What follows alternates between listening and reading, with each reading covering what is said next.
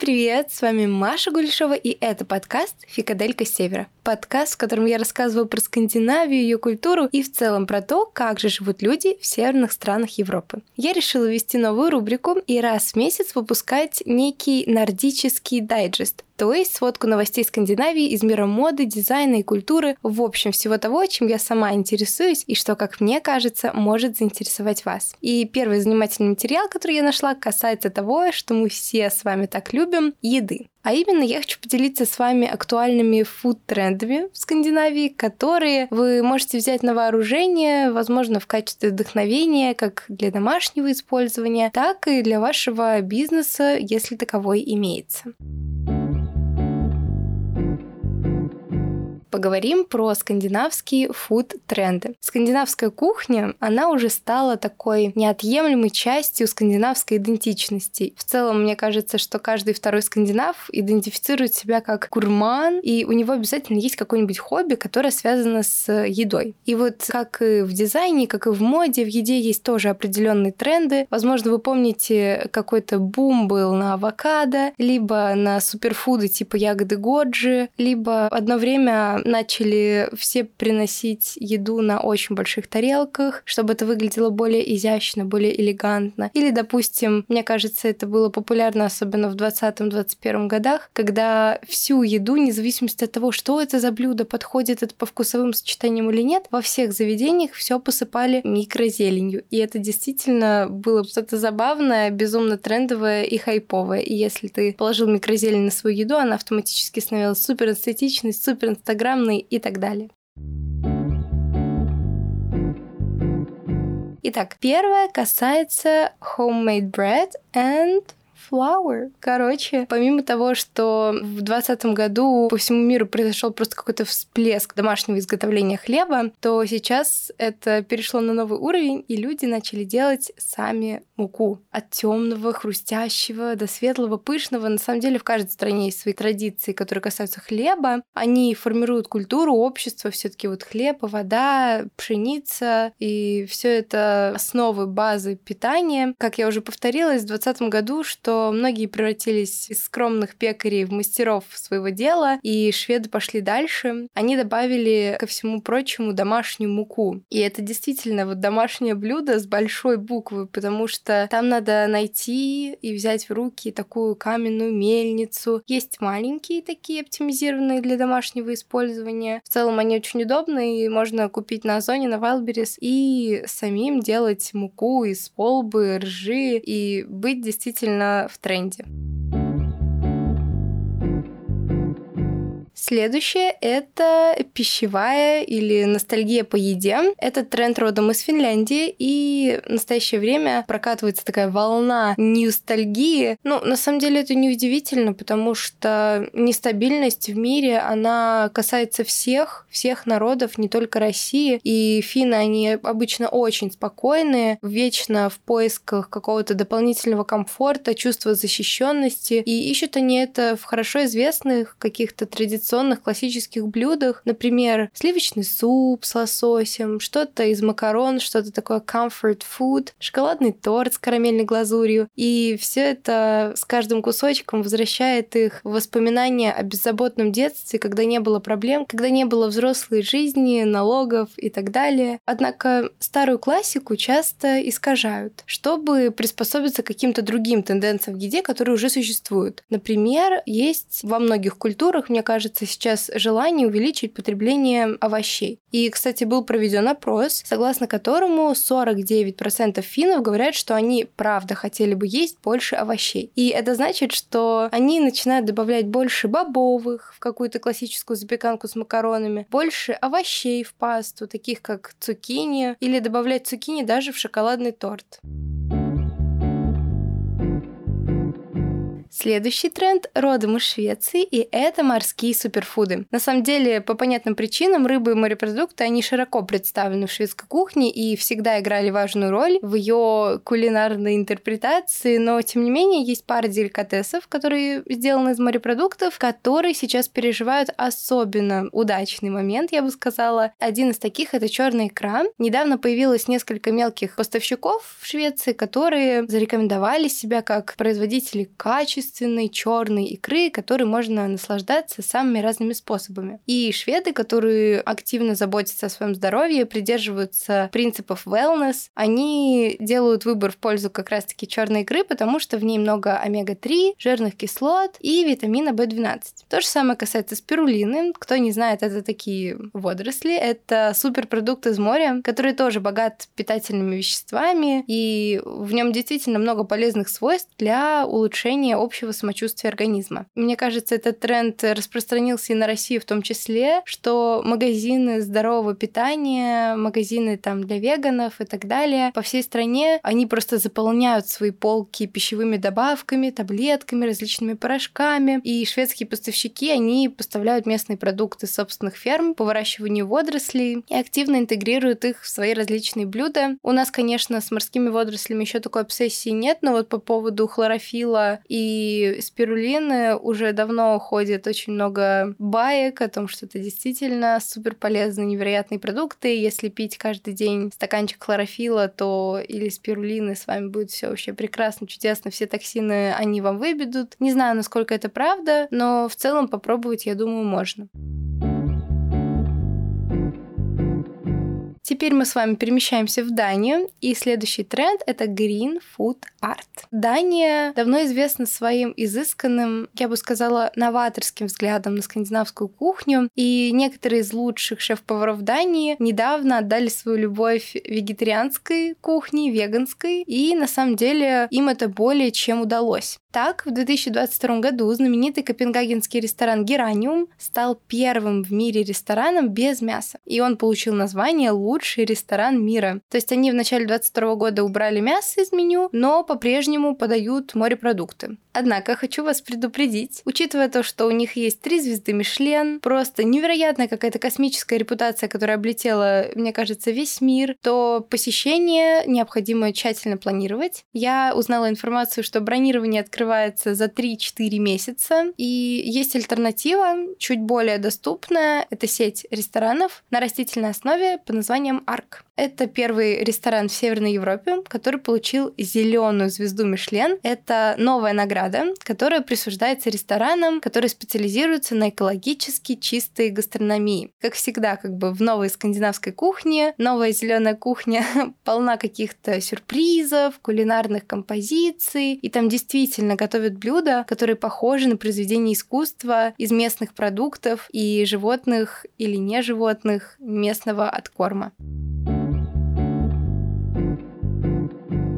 Дании и изысканной кухни мы с вами перемещаемся в Норвегию. В Норвегии есть такая особенность, что где бы вы ни гуляли, даже в центре города, то вы сможете найти там грибы. Они растут действительно повсюду. И, собственно, я думаю, что неудивительно, сбор грибов стал основной тенденцией среди норвежских кулинаров, как супершеф-поваров, так и среди любителей. И если вы хотите попробовать себя в роли даже не знаю, как это называется, грибособирателя, грибника. Вообще есть какое-то слово профессиональное для человека, который собирает грибы? Мне стало очень интересно. В общем, был разработан ряд полезных инструментов, и одним из таких нововведений является приложение Digital Soap Control. Soap Control Тут какое-то очень сложное шведское название. Это цифровой контроль грибов, с помощью которого можно отправить фотки своих грибов и получить быстрый ответ от Норвежской грибной ассоциации.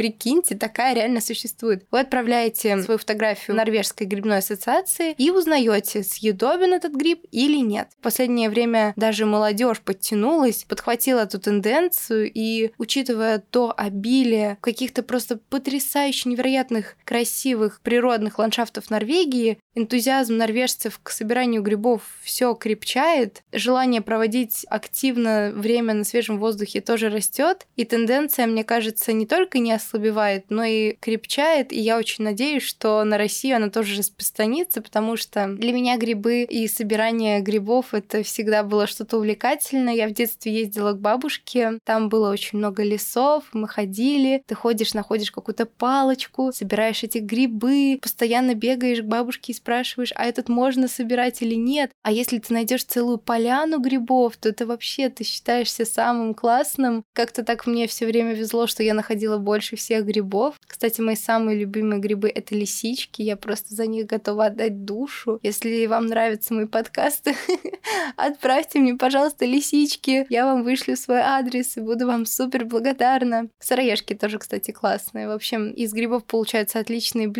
Ну и сам процесс, даже если потом ничего с этими грибами не делать, крайне увлекательный. Следующий тренд – тренд на моктейли. Догадайтесь, где он появился? Правильно, в Финляндии. На самом деле, ни одна из скандинавских стран не славится воздержанием от употребления алкоголя. Финны особенно. Поэтому в прошлом году моктейли произвели огромнейший фурор в Скандинавии. Финляндия тоже присоединяется к программе безалкогольных вечеринок. Очень много блогеров, которые рассказывают о еде, о напитках. Они просто заполонили свои инстаграмы, свои аккаунты какими-то рилсами от традиционных рождественских напитков, таких как клюквенный пунш, там глинтвейн, сидр, до самых таких освежающих летних напитков самыми модными скандинавскими ягодами, облепихой, морожкой. Появились также безалкогольные напитки, такие как Хельсинки Nokia. Это первый финский безалкогольный дистиллят, который приготовлен с использованием трав, специй. Есть еще датский, я не помню название. Ну, в общем, эти напитки, они появились в коктейльных меню просто сначала по всей столице, теперь уже и по всей стране. И вот эта вот пивоварня Nokia, она предлагает огромный ассортимент безалкогольного пива, консервированных моктейлей, которыми можно наслаждаться, где бы вы ни были. И да, забыла пояснить. Моктейли — это смешанные напитки, которые просто имеют невероятно какой-то сложный состав, но не имеют в себе алкогольных ингредиентов. Раньше эти напитки назывались типа коктейль для девственницы, подразумевая, что его можно употреблять даже молодым, незамужним барышням. В общем, как его делают, бармены смешивают газировку, соки, какие-то там травяные настойки, сиропы для создания уникальных вкусовых ощущений. Они в целом используют те же методы и инструменты, что и для создания обычных коктейлей, только вот конечный продукт это уже безалкогольный напиток, которым ты можешь наслаждаться, получать удовольствие от вкуса так же хорошо, как от приготовленного обычного коктейля. Так что, если вы часто зовете к себе друзей на вечеринки, но не хотите упиваться в хлам, то советую вам присмотреться к этой тенденции поближе.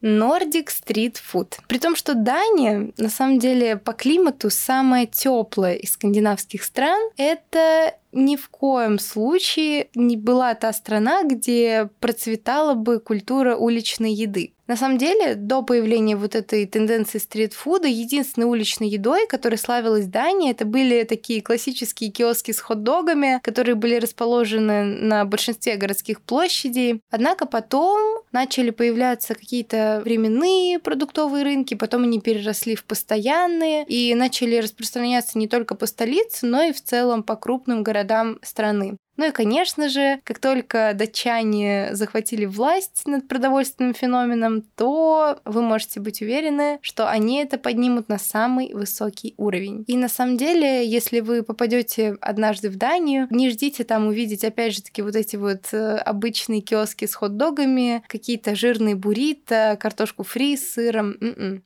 Датчане превратили уличную еду в настоящий определенный какой-то отдельный вид искусства. Например, они делают хот-доги с лобстерами, бургеры, отмеченные звездой Мишлен, свежие морепродукты. И это лишь несколько видов угощений, которыми вы можете насладиться, посещая столицы и другие города прекрасной, восхитительной Дании.